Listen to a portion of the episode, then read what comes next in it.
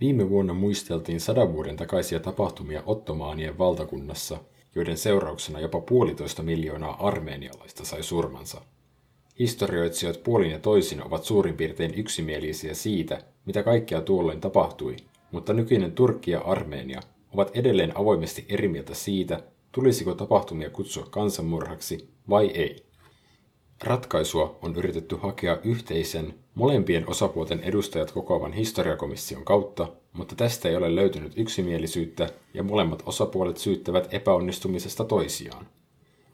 Vaikka tämä kiistely ei kaiken todennäköisyyden mukaan enää johdakaan aseellisen konfliktiin Turkin ja Armenian välillä, on se kuitenkin pitkään estänyt kahden naapurimaan suhteiden lähentymistä ja normalisointia. Asiaa ei laikaan helpota se, että monien kolmansien maiden poliitikot, hallitukset ja parlamentit ovat halunneet heittäytyä kiistaan mukaan ja teettäneet parlamenteissa julkilausumia siitä, että kyse on kansanmurhasta, jota nimitystä kaikkien on syytä noudattaa. Vaikka pitäisi nykyisen Turkin kykenemättömyyttä käsitellä sata vuotta sitten Ottomaanien valtakunnassa tapahtunutta armeenialaisten joukkotuhoa valitettavana, ei se tarkoita sitä, että parlamentteja tarvittaisiin tekemään siitä julkilausumia, puhumattakaan siitä, että ne säätäisivät lakeja siitä, miten tätä joukkotuhoa tulisi käsitellä ja miten nimitystä siitä käyttää. Mikä sitten on oikea politiikan ja poliitikkojen rooli suhteessa historiaan? Tervetuloa historian nurkkapöytään. Minä olen Heikki Laudala. Ja minä olen Ilkka Hemmilä. Meillä on täällä tänään puheenaiheena se, miten historia ja politiikka ovat kietoutuneet monella eri tavoin toistensa ympärille. Käsittelemme kirjaa nimeltä Historian käyttö ja väärinkäyttö, jonka Siltala on kustantanut tänä keväänä. Ja sen on toimittanut Antti Blofield. Tämä teos ei ole syntynyt ihan täysin tyhjästä. Se liittyy aika vahvasti tällaiseen vastaperustettuun järjestöön kuin Historians Without Borders, eli historioitsijat ilman rajoja. Tuo järjestö syntyi viime vuonna Erkki Tuomioen aloitteesta, eli yllättäen historian ja politiikan kytkös on tässäkin asiassa aika vahva. Ja kerrottakoon jo tässä vaiheessa, että Ilkan lukema katkelma oli Erkki Tuomiojan kirjoittaman johdannon alku tästä kyseisestä teoksesta. Ja tässä teoksessa on kaiken kaikkiaan 16 kirjoitusta. Niitä on kerätty Erkki Tuomioilta, Martti Ahtisaarelta ja sitten kaikkein eniten historian tutkijoilta. Ja yhdessä tosiaan tässä teoksessa pyritään pohtimaan sitä, että miten historiaa käytetään politiikan välineenä ja miten historiallisen tiedon ymmärtäminen saattaa ehkä auttaa joidenkin nykypäivän konfliktien lieventämisessä. Tai ainakin pitää huolta siitä, että historiaa ei käytetä väärin aikaan saamaan lisää konflikteja. Nyt käsillä olevan antologian rakenne on varsin yksinkertainen. Siinä on ensiksi käsitelty yleistä pohdintaa teemaan liittyen hyvin teoreettisella tasolla, jonka jälkeen tulee yhdeksän kappaletta konkreettisia tapaustutkimuksia. Kirjan vetää yhteen lopuksi Marko Lehden artikkeli, jossa pohditaan historian hyödyntämistä esimerkiksi rauhan välityksessä tai rauhan neuvotteluissa.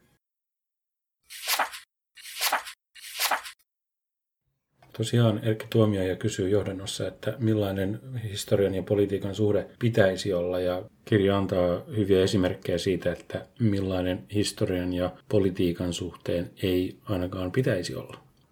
Eli tuomioja tosiaan esipuheessa tuomitsee lainsäädännöt, jotka rankaisevat historiallisten tapahtumien kiistämisestä. Hän viittaa paitsi armeenialaisten kansanmurhaan, myös holokaustiin, joiden kiistäminen on kriminalisoitu ympäri Eurooppaa. Ja jos tuomioja tuomitsee tällaiset lainsäädännöt, niin hänen kanssaan samoilla linjoilla tässä teoksessa on Oxfordin yliopiston historian professori Timothy Garton Ash. Ja hän kertoo mielestäni aika hyviä perusteluja tälle tuomiojan väitteelle, esimerkiksi siitä, että miksi holokaustin kieltämistä ei pitäisi tuomita lailla. Kyllä Timothy Garton Ash puolustaa aika vahvasti sananvapautta historian tutkimuksessa. Ja hänellä on tosiaan se argumentti, että jos ihminen ei usko valtavaa historiallista aineistoa, joka todistaa sen, että on tapahtunut esimerkiksi sellainen asia kuin juutalaisten joukkomurha toisessa maailmansodassa, niin hän ei tule uskomaan sitä myöskään sitten pakottavan lainsäädännön voimalla, vaan saattaa ehkä rakentaa itselleen asemaa marttyyrinä. Ja hänellä on myös se hyvä huomio, että jos vaikkapa Keski-Euroopassa kriminalisoidaan holokaustin kieltäminen tai velvoitetaan kutsumaan armenialaisten kansanmurhaa kansanmurhaksi, niin vaikka se tehtäisiin kuinka hyvissä aattein, niin se antaa joka tapauksessa periaatteellisella tasolla oikeutuksen sille, että joitain asioita saa säännellä tällä tavalla. Ja sitten vastapalloa vaikkapa Turkissa on säädetty lailla siitä, että kyseessä nimenomaan ei ollut kansanmurha. Kyseistä lainsäädäntöä voi sitten puolustaa sillä, että se on Euroopassa päinvastoin, että eikö heilläkin olisi oikeus tehdä tällaisia lakeja. Kyse on siis siitä, että tällainen lainsäädäntö ei ratkaise mitään, vaan saattaa pikemminkin luoda uusia ongelmia. Se myös luo aika tukallen kysymyksen siitä, että mitkä kaikki historialliset tapahtumat sitten lopulta tulisi kirjata lakiin absoluuttisina totuuksina. Ashin artikkelissa oli omasta mielestäni hedelmällisintä viittaus valtiotieteilijä Corey Bretschneiderin esittämään ajatukseen tai oikeastaan erottelun valtion pakkovallan ja valtion ilmaisuvallan välillä. Ashin mielestä valtioiden ei tulisi lainsäädännön keinoin puuttua julkiseen keskustelun historiallisten tulkintojen oikeellisuudesta. Sen sijaan valtiot Ashin mukaan voivat käyttää ilmaisuvaltaansa ja ne voivat antaa lausuntoja tai mielipiteitä siitä, että mikä on valtion mielestä jonkin asian tulkinta. Tai vaikkapa päätöksillä siitä, minkä asioiden muistamista tuetaan tavalla tai toisella. Eli oleellista Ashin mielipiteessä on ainakin minun mielestäni se, että tämä valtion ilmaisema virallinen tai epävirallinen historian tulkinta on yksi niistä monista ja valtio tai viralliset toimijat, poliitikot ovat osana julkista keskustelua erilaisista historian tulkinnoista. Tämä mielestäni itse asiassa asettaa poliitikoille melkoiset vaatimukset siitä, että he pystyvät ja osaavat tehdä oikeansuuntaisia tai hyvin perusteltuja tulkintoja menneisyydestä. Historiaa kyllä sotketaan lainsäädäntöön muullakin tavalla kuin vaan, että kuin tällaisilla kriminalisoinneilla. Yksi teoksen mielenkiintoisimmista artikkeleista oma, omasta mielestäni on paitsi tämä Ashin teksti, niin myös Heino Nyssosen artikkeli Unkarista – Olet oikeassa. Unkari on mielenkiintoinen esimerkki historian ja politiikan yhdistämisestä siinä mielessä, että siellä taitaa olla tälläkin hetkellä voimassa perustuslaki, jonka johdannossa esitetään aika vahvoja tulkintoja valtion 1900-luvun historiasta. Siellähän on kirjattu tällainen juhlapäivä kuin 23. lokakuuta. Se päivä on saanut Unkarin lähihistoriassa aika monta merkitystä. Toisaalta se on vuonna 1956 tapahtuneen Unkarin kansannousun alkamisvuosipäivä, Toisaalta se on myös päivä, jolloin Unkari lopulta vuonna 1989 lähti itsenäistymään Neuvostoliiton valtapiiristä. Eli toisaalta päivämäärä symbolisoi kapinaa ja kansallismielisyyttä, toisaalta se symbolisoi tasavallan paluuta. Eli yhdellä päivällä on monta merkitystä, koska se voidaan johtaa moneen vuoteen. Ja sitten kun kyseinen merkkipäivä koittaa, niin kysymys kuuluu, että mitä muistellaan. Ja erityisesti nyttemmin Viktor Orbanin valtakaudella se on siirtynyt sinne vuoden 56 suuntaan se muistelu, että se kapina on tärkeämpi kuin tasavalta. Nyssonen nostaa artikkelissaan esiin erilaiset sukupolvet, joiden välillä tätä kamppailua vuosipäivän merkityksestä käydään. Vuonna 1989, kun Unkari irroittautui Neuvostoliiton valtapiiristä, niin tuolloin valtaan nousi moni henkilö, joka oli ollut mukana tuossa vuoden 1956 kansannousussa, jolloin on logista, että tuolloin 90-luvun alussa ja 80-luvun lopussa se muistelu keskittyi ennen kaikkea sen vuoden 1956 tapahtumiin. Eli vaikka Unkarin lainsäädäntöön on kirjattu yhtä, niin asia ei ole ihan niin yksinkertainen. Eli siinä tavallaan yritetään sillä lailla omia sen päivän merkitys, että mikä se virallinen merkitys kuuluisi olla. Mutta lainsäädäntö ei ole ainoa tapa, millä politiikka voi sotkeutua siihen, että miten historiaa tehdään. Ja valtiollahan on tuossa suhteessa aika paljon valtaa, erityisesti kun sitten vaikka mennään, että määrätään kouluopetuksesta, että millaisia oppikirjoja tulisi olla historiaopetuksessa. Tästäkin on artikkelikokoelmasta yksi aika hyvä esimerkki. Eli siellä kerrotaan saksalaisten ja ranskalaisten hankkeesta, jossa oli tarkoituksena luoda molempien maiden kouluihin käyttöön sama historiankirja. Projekti otettiin vastaan ilolla riemuiten, mutta sitten kun se eteni tarpeeksi pitkälle, niin yksinkertaisesti eri maiden tutkijat törmäsi vaan niin isoihin ristiriitoihin siitä, että miten samoja asioita pitäisi tulkita, että he ei saaneet yhtä yhtenäistä tekstiä aikaiseksi. Sen sijaan he sitten laativat niihin kirjoihin kaksi tulkintaa ja perustelivat sen, että millä pohjalta nämä tulkinnat ovat syntyneet.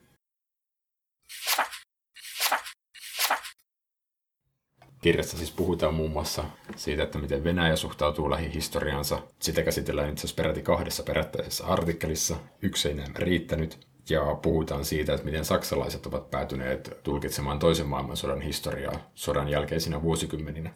Mielestäni tässä kirjassa kaikkien artikkelien läpi kulkee yksi punainen lanka, nimittäin erilaiset kansalliset kertomukset ja näiden kansallisten kertomusten vaikutus valtioiden ulkopolitiikkaan ja konfliktien ratkaisuun.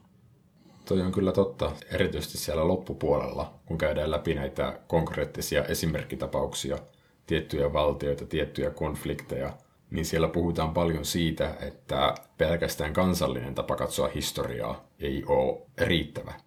Yksi tällainen hyvä esimerkki on Rinna Kullaan artikkeli Välimeren historian kuminauha. Kullaa käy artikkelissaan läpi Välimeren alueen historiaa 1900-luvulla ja pyrkii avaamaan, miten Välimeren historia on kehittynyt toisen maailmansodan jälkeen postkolonialismin vallitessa.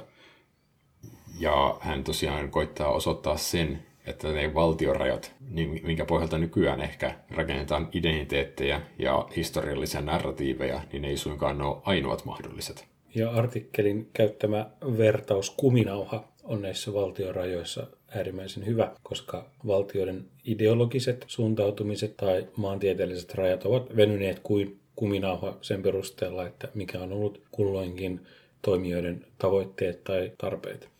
Kullan artikkelissa oleellisin pointti on mielestäni se, että Välimeren ja Pohjois-Afrikan historiaa ei voida tarkastella puhtaasti nationalismin silmälasien läpi. Siellä on tällainen huomio esimerkiksi, että kun Pohjois-Afrikassa sijainneet valtiot lähtivät itsenäistymään tuossa toisen maailmansodan jälkeisinä vuosikymmeninä, niin esimerkiksi Ranskaan siirtomaiksi lukeutuneet Algeria ja Marokko pohtivat yhdessä vanhan emämaansa kanssa liittovaltiota tai jotain muuta vastaavaa konstruktiota. Kullaa huomauttaakin, että Välimeren rannoille on suntunut uudenlaista historiallista epätasa-arvoa, kun nuoriso pohtii sitä, että minkä takia heidän vanhempansa tai isovanhempansa ovat olleet Ranskan kansalaisia, mutta heiltä on aktiivisesti kielletty mahdollisuus muuttua tai ryhtyä Ranskan kansalaisiksi että menee aikamoiseksi jossitteluksi, että jos rupeaa pohtimaan, että miltä Eurooppa näyttäisi nykyään, jos tuo yhteinen valtio olisi toteutunut. Jossittelu on tässä tapauksessa ehkä vähän turhaa. Oleellisempaa on tiedostaa se, että kehityskertomus, mikä meillä on esimerkiksi Euroopan integraatiosta, ei ollut se ainoa vaihtoehto, jota 1950-luvulla Välimeren piirissä eläteltiin. Mutta se on sikäli hyvä esimerkki, että se tosiaan rikkoo paitsi kansalliset rajat, niin myös nykyään jotenkin ehdottomina nähtyjä kulttuurisia tai uskonnollisia rajoja, maantieteellisistä rajoista puhumattakaan. E, erityisesti tuolla viimeisessä Marko Lehden artikkelissa toistuva huomio siitä, että millä tavalla kansalliset kertomukset on haitallisia historiallisissa konflikteissa, on se, että se jähmettää ihmisten identiteetin ja arkielämän. Tämän lisäksi kansalliset kertomukset muodostavat myös erilaisia ristiriitoja, etenkin siinä vaiheessa, kun kahden valtion samaan tapahtumaan riittyvät tulkinnat ovat hyvin erilaisia. Ristiriitaisista tulkinnoista on hyvänä esimerkkinä tuossa 2007 Tallinnassa käyty patsaskiista puna-armeijan sotilaiden muistomerkistä. Ja siitä hän teki erityisen voimakkaan sen, että Virossa on neuvostovallan jäljiltä suuri venäläinen vähemmistö, eli se ei koskettanut pelkästään kahta valtiota, vaan myös valtion sisällä kahta eri ihmisryhmää. Ja noita ihmisryhmiä hän löytyy sitten vaikka voi entisen Jugoslavian alueelta, että miten se alue on lähtenyt pirstaloitumaan. Marko Lehti tosiaan nostaa artikkelissaan Jugoslavian esimerkiksi siitä, miten esimerkiksi rauhanneuvotteluissa – kansallisiin kertomuksiin takertuminen voi tuottaa haitallisia lopputuloksia. Kun 1990-luvulla entisen Jugoslavian alueella käytiin sotia ja niitä alettiin yhteistyössä kansainvälisen yhteisön kanssa selvittämään, niin hyvin monella eurooppalaisella toimijalla oli hyvin vahvat ennakkoluulot entisen Jugoslavian ja Balkanin kansojen käyttäytymisestä tai luonteenlaadusta. Ja myös siitä, että kun Balkanille ruvettiin luomaan uusia valtioita, niin sinne pitäisi saada luotua tiukkarajaisia kansallisvaltioita. Eli jos ongelmaksi nähtiin se, että eri etnisyydet kinastelee keskenään, niin sitten alettiin antaa kullekin etniselle ryhmälle oma valtio, ja toivottiin, että ongelma ehkä ratkeaa sillä, mikä sitten ei ottanut huomioon sitä, että kun mennään sinne ihmisten arkielämään, siellä ne etniset ryhmät elävät toistensa kanssa keskenään. Eli toisin sanoen, rauhanneuvotteluissa tietämättömyys menneisyyden moninaisista olotiloista voi olla aika haitallista. Niin, rauhanneuvotteluissa luotiin jotain, mitä aikaisemmin ei oikeastaan ollut olemassa, vaikka sellainen olettiin lähtökohdaksi. Marko Lehti tarttuu artikkelissaan myös rauhanneuvotteluiden problematiikkaan. Lehti viittaa uusimpaan rauhanprosesseja käsittelevään tutkimukseen, jossa on hyvin usein kritisoitu perinteisiä rauhanneuvotteluja lyhytkatseisuudesta. Rauhansopimukset ovat yksittäisiä pieniä toimenpiteitä, joiden on oletettu luovan erilaisia sovinnon keinoja tai rauhaa. Nykyään sitten kai enemmän nähdään niin, että rauhan neuvottelut on pikemminkin se tärkeä prosessi, ja sekin laittaa vaan alulle tämän tärkeän keskustelun osapuolten välillä. Eli vaikka syntyisi rauhansopimus, niin sitten tarvitaan edelleen senkin jälkeen aktiivista dialogia kahden sotineen osapuolen välillä. Että he ymmärtää, että mistä toistensa lähtökohdat kumpuaa, ja siinä sitten on historian tutkijoille tilausta, kun sitä aletaan selvittämään. Historian tutkijan ei kannatakaan ehkä lähteä määrittelemään sitä, että kenen osapuolen kertomus ja ymmärrys konfliktin suista on totta ja mikä väärää. Historian tutkija voi auttaa konfliktin ratkaisuissa auttamalla konfliktin osapuolia ymmärtämään omaa kertomustaan ja sitä, miten se on muodostunut. Eli ulkopuolisilla rauhanvälittäjämailla, jos ne on esimerkiksi olleet länsimaita, niin niillä on ehkä ollut perinteisesti tällainen paremmin, tie, paremmin tietämisen asenne tässä asiassa. Eli ikään kuin kolonialismin perintö on siinä suhteessa vähän päässyt jatkumaan. Sullahan tässä Heikki olla yksi omakohtainen esimerkki siitä, että miten tällaiset kansalliset kertomukset kohtaavat toisensa. Kyllä, tuolla opetusharjoittelussa tuli varsin hyvin ilmi se, että kun esimerkiksi Balkanin alueelta saapuu Suomen ihmisiä, niin he kyllä kantavat mukanaan oman alueensa historiaa ja oman perhepiirinsä historiaa ja sen ymmärrystä menneisyydestä. Tämä näkyy esimerkiksi 1990-luvun historia opetettaessa kahdella Balkanilta saapuneella oppilaalla saattaa olla hyvin erilainen esiymmärrys ja käsitys siitä, mistä opetettavassa aiheessa on kyse. Eli toisin sanoen esimerkiksi bosnialaisen ja serbialaisen perheen sosiaalinen muisti on niin vahva, että se heijastuu siihen luokkatilan tai kouluryhmän todellisuuteen. Mutta nyt jos ajattelen pidemmälle, niin tämä Marko Lehden kannattama ajatus dialogista jatkuvana prosessina on ehkä semmoinen keino, jolla myös tämmöisiä arkipäivän tilanteita voidaan ratkaista samalla tavoin kuin suuria valtiollisia sopimuksia. Haluaisin yhden asian tähän lisätä. Muutama vuosi sitten filosofia esseisti Tom Yushanov mainitsi jossain radiohaastattelussaan, että suomalainen politiikka on melko historiatonta. Hän vertasi Suomen eduskunnassa käytyjä keskusteluja esimerkiksi Iso-Britannian parlamentissa käytyihin keskusteluihin, joissa viitataan paljon enemmän valtion historian ja menneisyyteen. Ushanovin mielipide palautui tässä muutama päivä sitten mieleen ja se herätti yhden kysymyksen – Miten Ilkka, oletko huomannut viime aikoina, että onko esimerkiksi hyvinvointivaltiosta tai soteratkaisusta käydyssä keskustelussa käytetty historiaan viittaavia argumentteja? No, jos nyt oikein ilkikurinen on, niin Suomessa on ehkä tällainen yksi ikivihreä aihe tässä suhteessa, jos on se kuuluisa talvisodan henki, mitä aina voi siellä täällä peräänkuuluttaa. En kyllä muista, että olenko sen yhdenkään ministerin suusta varsinaisesti kuullut edes sitä, saati sitten muita vertailukohtia. Aivan totta. Minua kyllä välillä ihmetyttää, miten historiattomasti hyvinvointivaltioon suhtaudutaan suomalaisessa politiikassa. Se taitaa olla itse asiassa aika paljon numeropeliä. Eli asioita tehdään ehdottomuuden pohjalta. Ajatuksena sitten niin lienee kai, että numerot on objektiivisia eikä valehtele. Mutta tässä saavutaan hankalaan kysymykseen, että jos numerot on objekti, että jos numerot on kylmiä ja tunteettomia, niin onko historia sitten tunteikasta? Tekeekö se historian käytöstä poliittisessa retoriikassa aina väärinkäyttöä? Väärinkäyttö on varmaan hyvin vaikea määritellä. Ehkä on oleellisempaa keskustella niistä tulkinnoista, että ovatko ne tulkinnot oikeita tai vääriä. Joka tapauksessa historia olisi aika hyvä työkalu siihen, kun koetaan tehdä jotain asiaa ymmärrettäväksi. Jos sen pystyy vertauttamaan johonkin, mitä ollaan aiemmin tehty, ja niin, että se vertaus myös pitää. Tai ainakin pystyy huomioimaan, että vertaus ei pidä ehkä yksi yhteen, mutta siellä pystyy silti selittämään jonkin nykypäivässä hankalan asian. Sehän on kansalaisen kannalta parempi, että poliitikot eivät vain jauha pelkkää jargonia.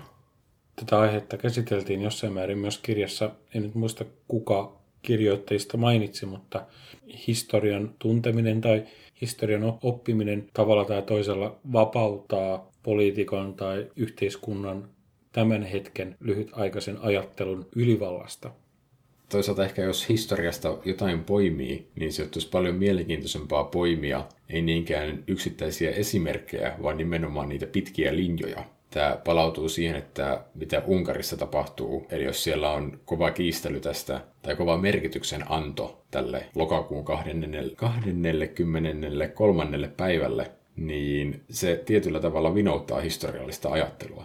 Sellainen fiksaatio yksittäisiin päivämääriin. Eli muistopäivinä pitäisi pystyä ehkä puhumaan muuallakin kuin Unkarissa, ehkä myös meillä täällä koto-Suomessa, jossa piisaa hyvin paljon toisen maailmansodan muistelupäiviä, niin ehkä juhlapäivinä pitäisi pystyä puhumaan muistakin asioista kuin yksittäisistä päivämääristä tai yksittäisistä vuosiluvuista, mikä menee varsin mielenkiintoiseksi siinä kohtaa, kun ne henkilöt, jotka sen omakohtaisesti muistavat, eivät ole enää kovin runsaslukuisesti sitä muistelemassa tai ylipäänsä eivät enää pääse ääneen, vaan siitä puhuvat täysin uudet, nuoremmat sukupolvet.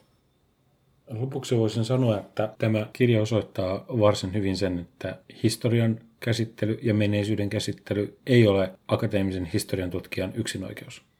Ja mitä tulee kirjan luettavuuteen, niin, niin mielestäni tämä on aika helposti lähestyttävä teos. Eli siellä on aika paljon esimerkkejä, mutta valtaosa niistä esimerkkeistä lienee sellaisia, joista hyvän yleissivistyksen omaava ihminen on kuullut jo aiemmin. Eli siellä puhutaan armenialaisten kansanmurhasta, Unkarin nykypäivästä, Venäjän nykypäivästä.